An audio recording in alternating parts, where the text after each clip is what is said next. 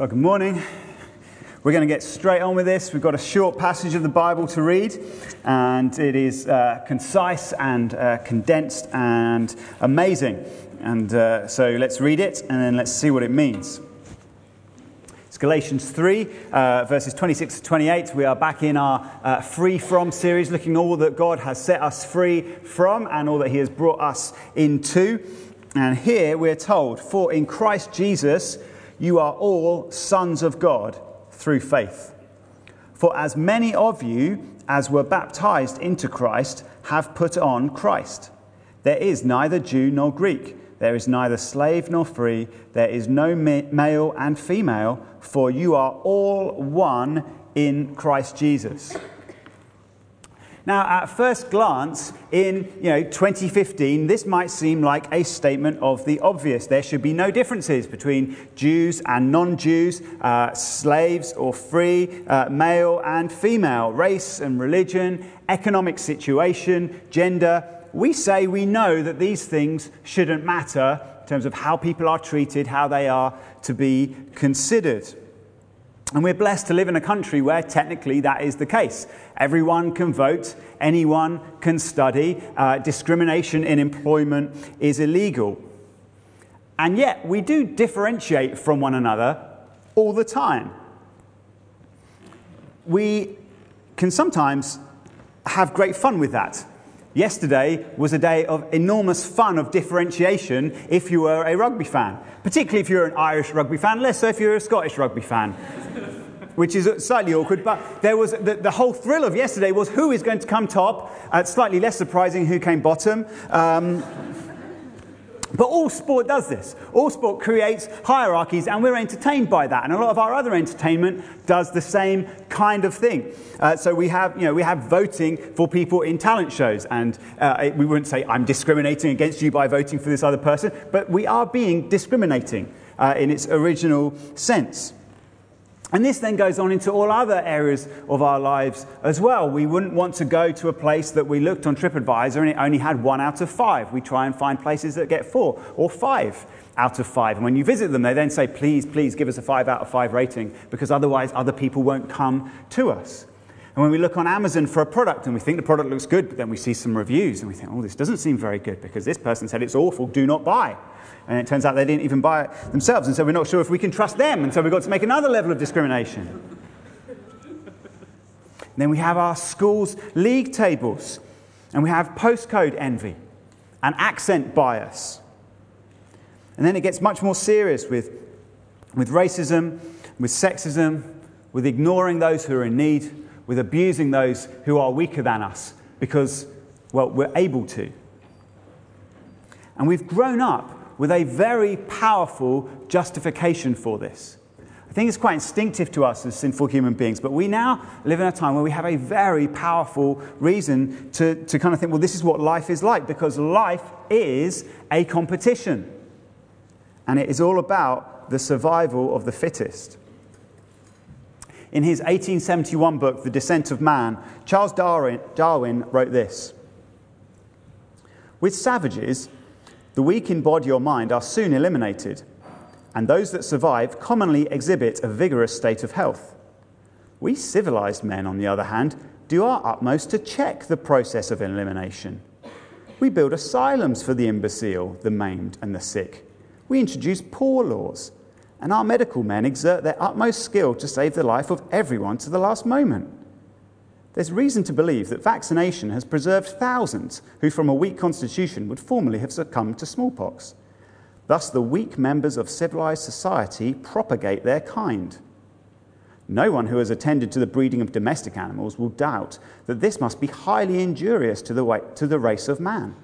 It's surprising how soon a want of care, or care wrongly directed, leads to the degeneration of a domestic race. But accepting the case of man himself, hardly anyone is so ignorant as to allow his worst animals to breed. Now, maybe we should say that he is a creature of his time, and we have evolved our views since then.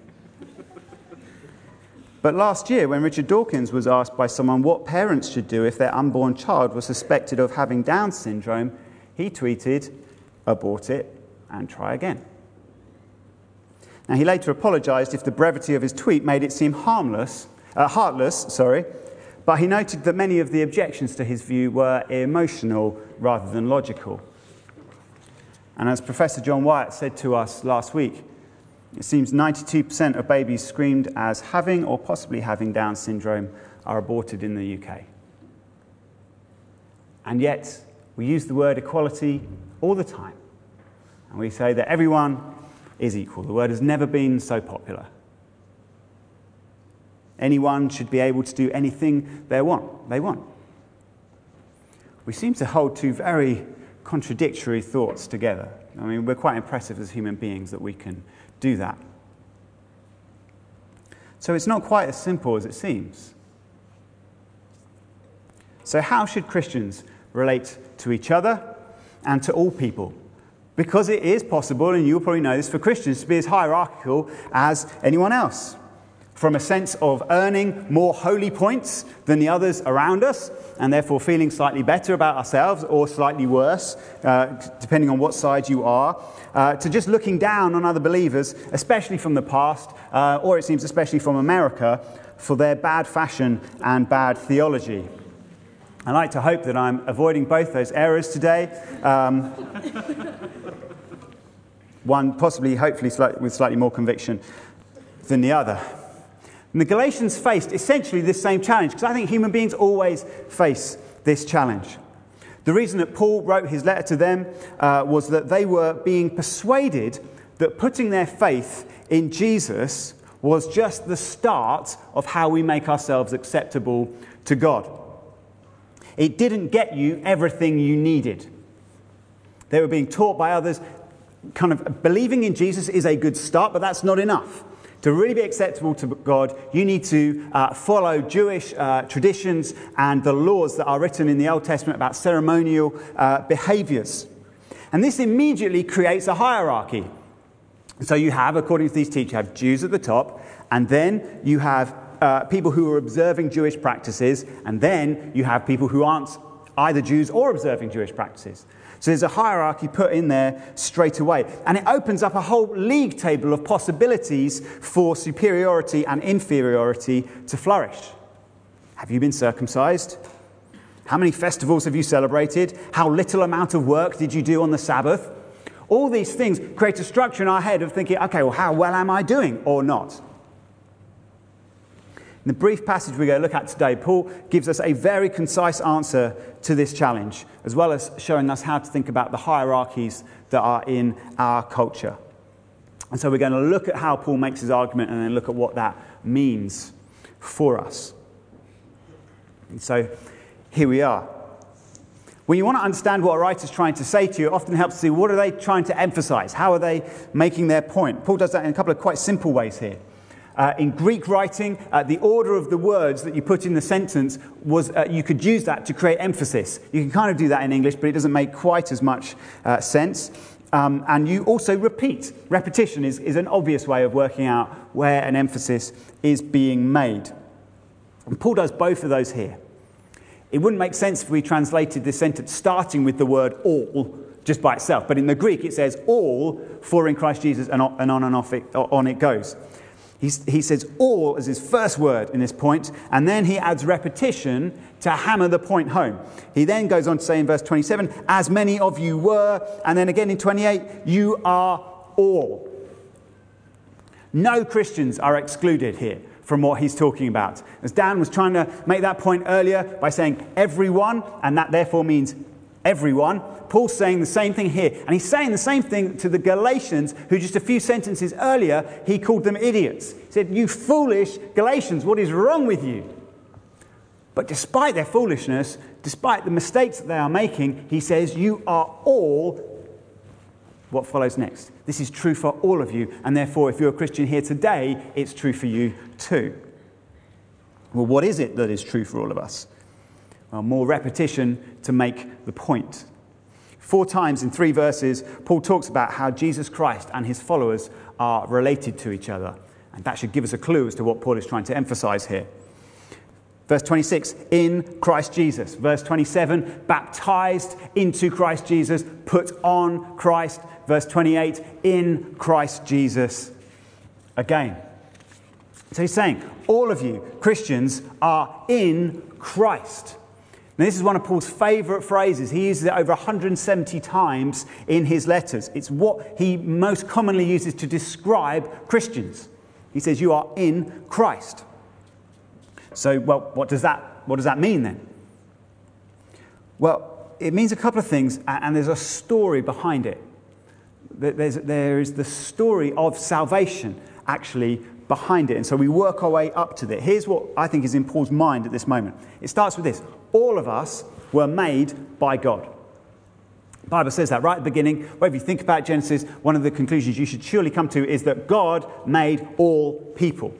That's what the Bible's saying. Men and women, all of them, all made by God. Then the second thing that we've all done, not only are we all made by God, we have all sinned terrible things or seemingly minor misdemeanors, just a couple of things here and there, or a whole lifestyle of living in rebellion to God, all of us have in some way or other put ourselves in opposition to Him by our thoughts and our deeds and our words. And that sets us up on the wrong side of reality.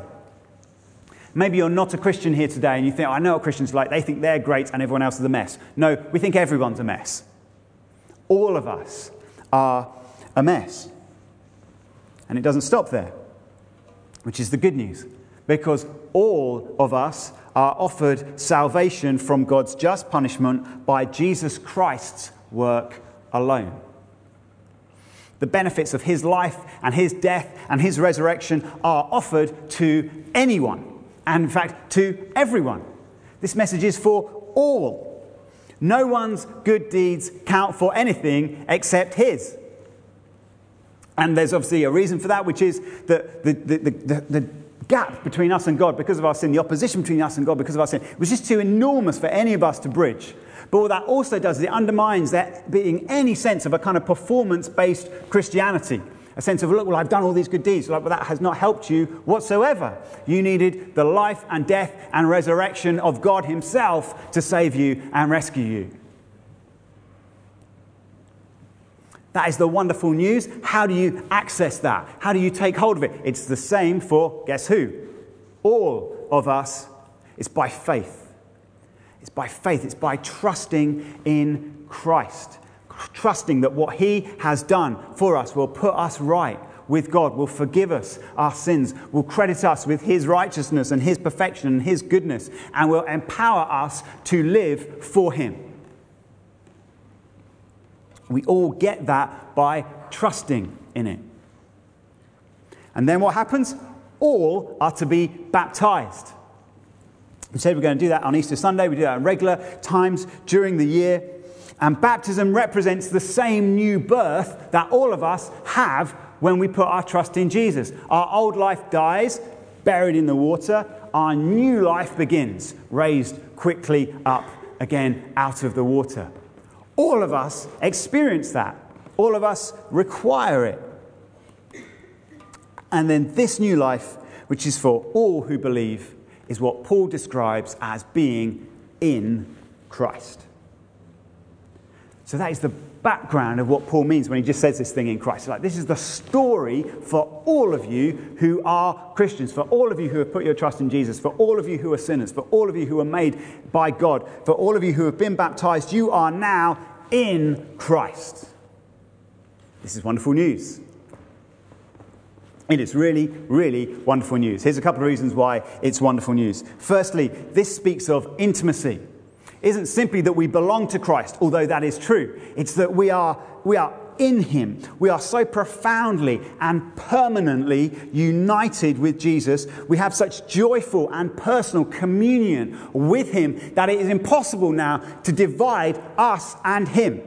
It should be impossible for people to discern the difference. Like, where does Jesus begin and you end? Where do you start? Where does Jesus begin? You can't tell because you are in Him.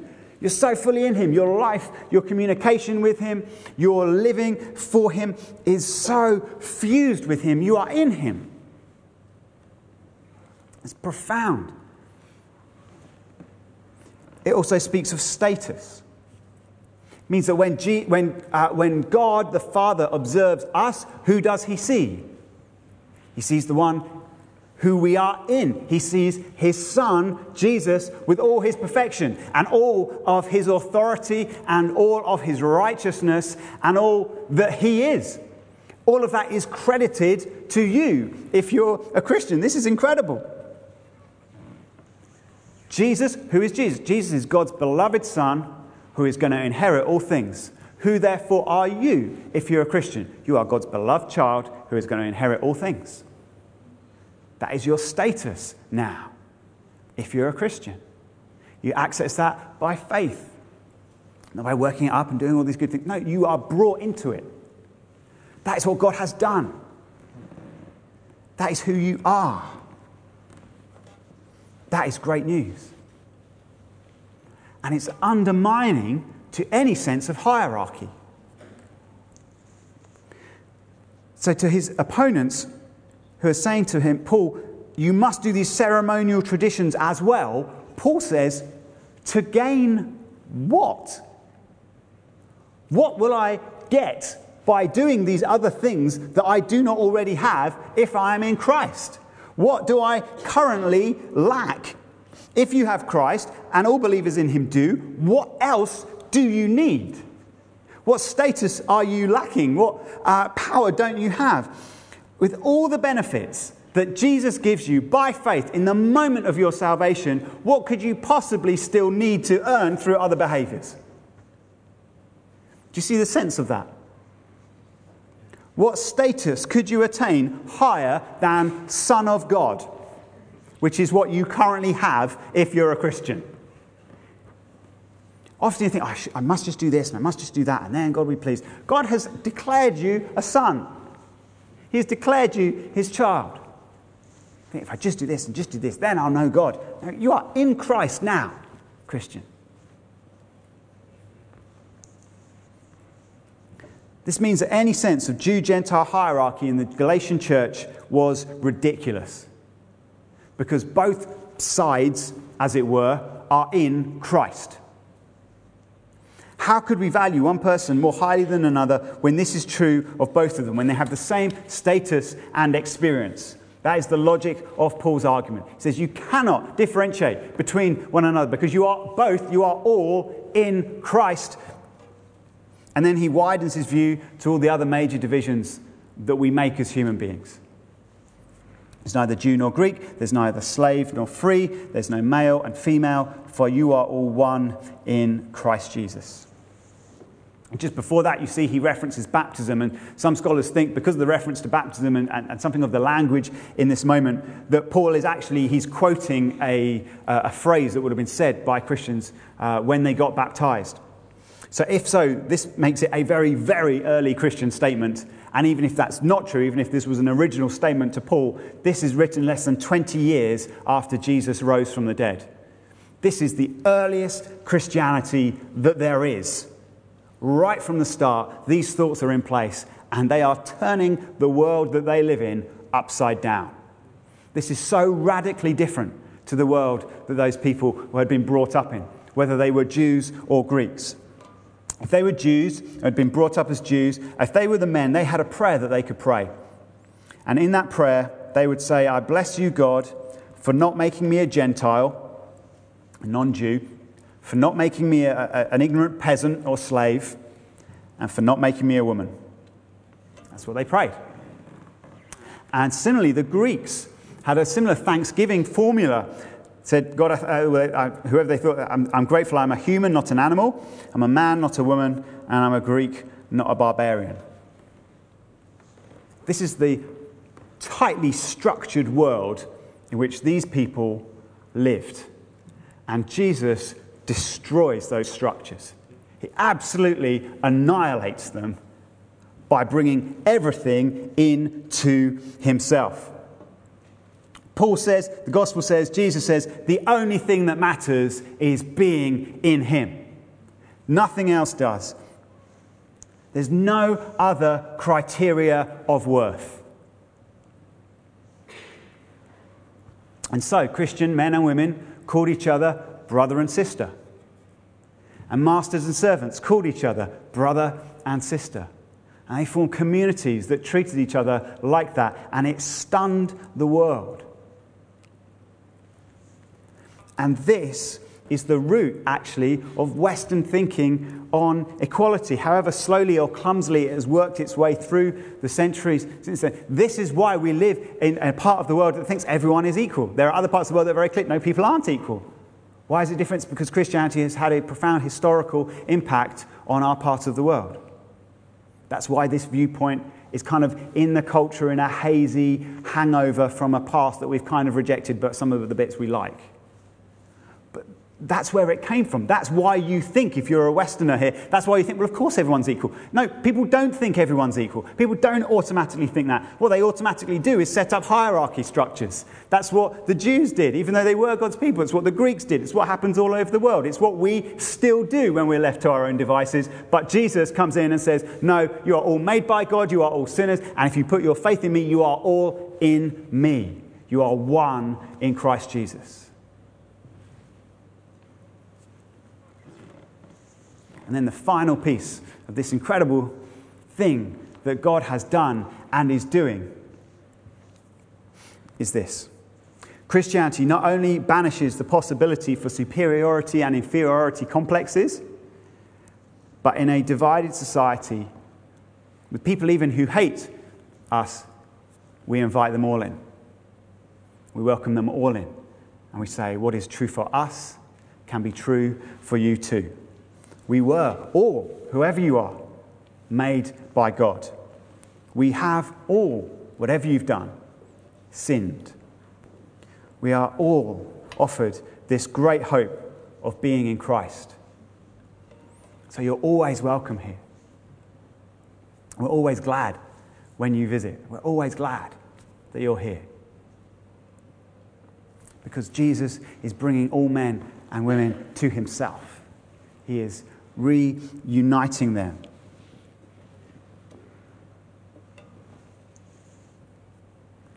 So, what does this look like? That is the wonderful truth. That's what Paul is showing us here. That is what's true for you uh, if you're a Christian, and that is the truth of Christianity for you if you're not, and the offer that God is making to you. So, how do we live this out then?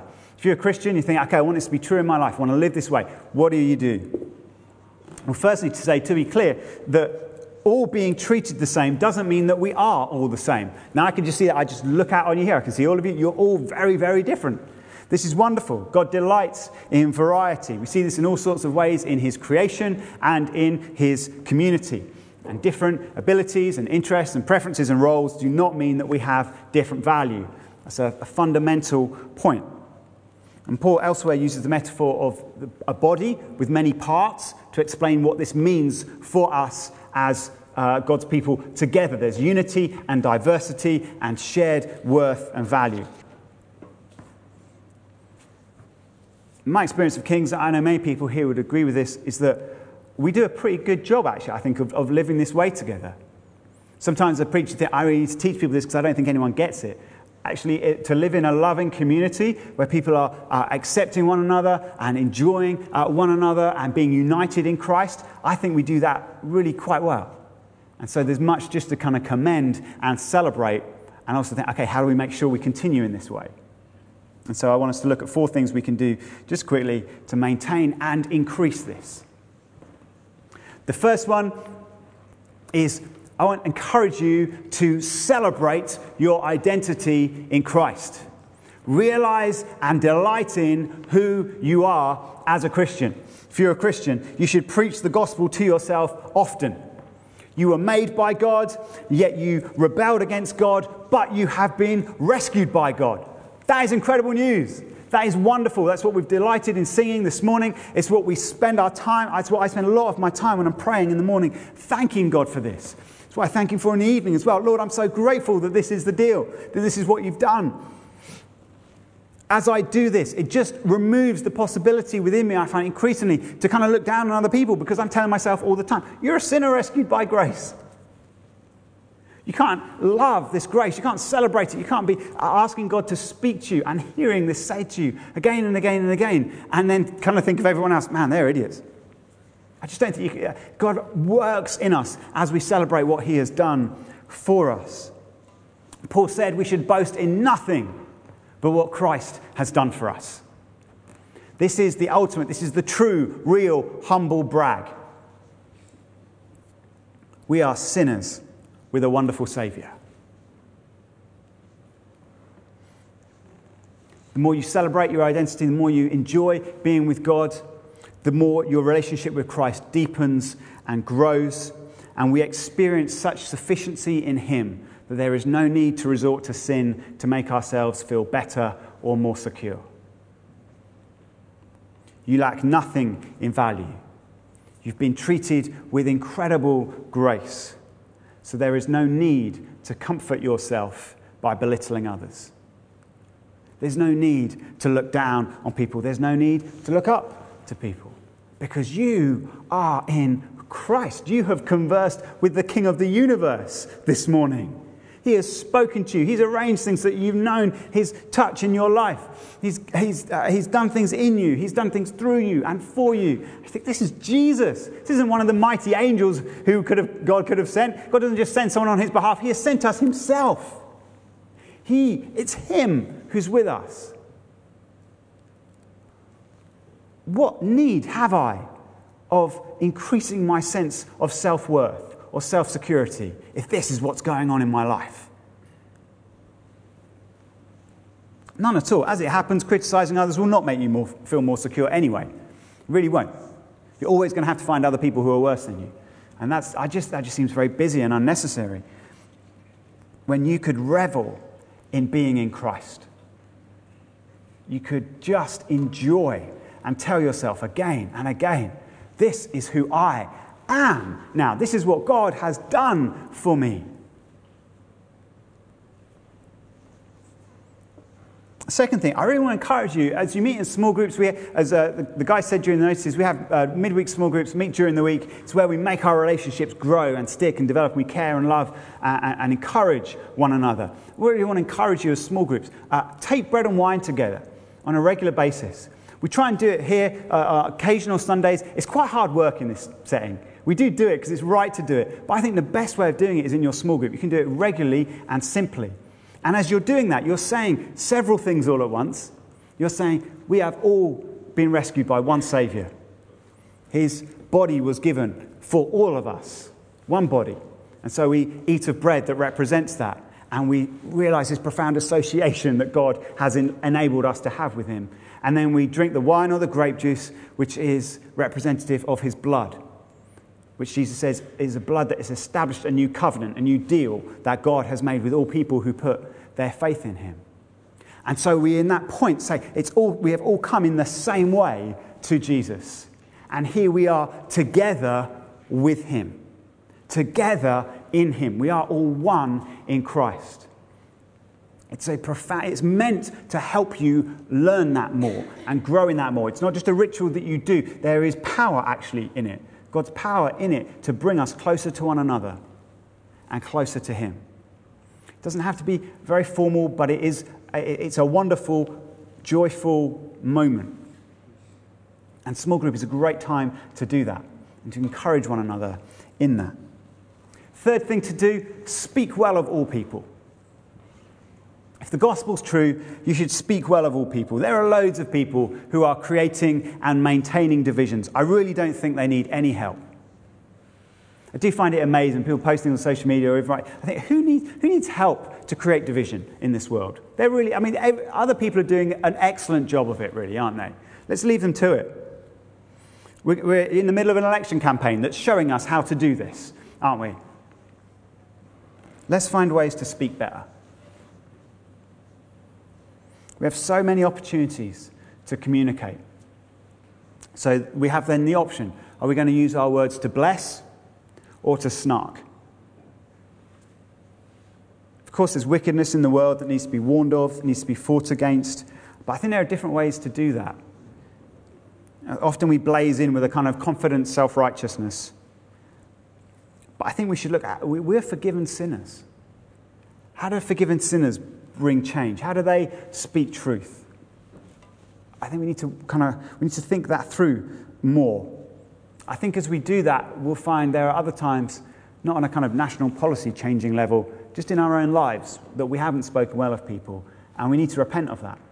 because it, it, was, it is, it's wrong. It's against the character of God. And so we need to ask God for forgiveness. And sometimes we have broken relationships by doing this to other people. And we're going to need to go to them and say, I'm sorry, what I said, how I did that, um, came out of my pride and it's wrong. And I'm sorry for that. We need to build those relationships again. Because those things divide us and we are one in Christ. So there's something wrong going on there, needs to be fixed. And the final thing I just want to encourage you to do, to live out this wonderful unity in Christ that we have, is to serve however you can. This week, we were, uh, some of us the leaders here and office team, uh, we went down to two days of New Ground uh, prayer days. Basically, we had a great time. And there's a guy over from Zimbabwe um, who leads another one of the New Frontiers apostolic spheres out there. He's called Scott Marks.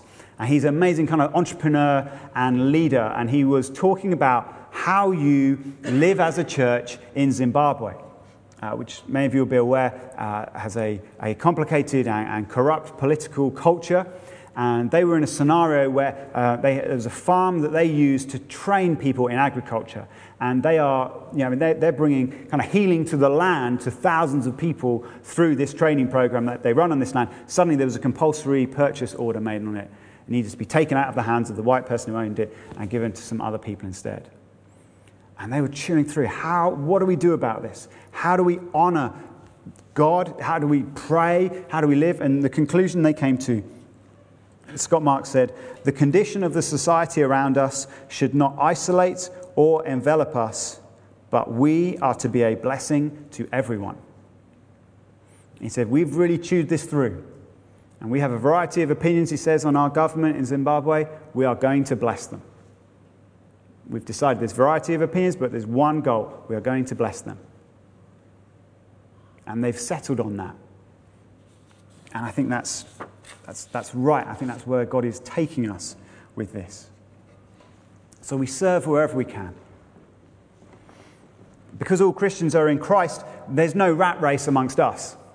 There's no desperation to put others down as we climb to the top, whatever that may be because we're all at the top. You couldn't be any higher. If you're a Christian here, you can have no higher status than what you currently have. It's really true. Kind of think, oh, but if I had some more letters after my name, or if I had letters in front of my name, or if I had someone else's surname, or something like that, then I would be. No!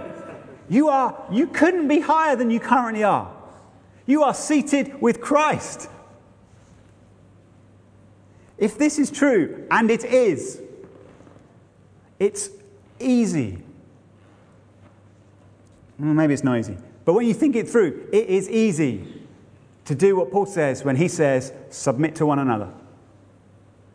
Because who are you trying to beat? Who is your rival here if you are all in Christ? No one is. And serving one another doesn't just teach us that, it is an expression of it. This is what it looks like. My involvement in church work began when I said to a leader, I would like to help. What would you like me to do? And that's really kind of how things have gone ever since then. I've had the privilege of serving in some remarkable ways and influencing hundreds, maybe in some context, thousands of people. I never asked for any of it because I didn't want it to be about me, which is then awkward when you share it as an anecdote in a preach. But I. I'm trying to, trying to make the point. I, ju- I, I wanted to serve because look what God has done.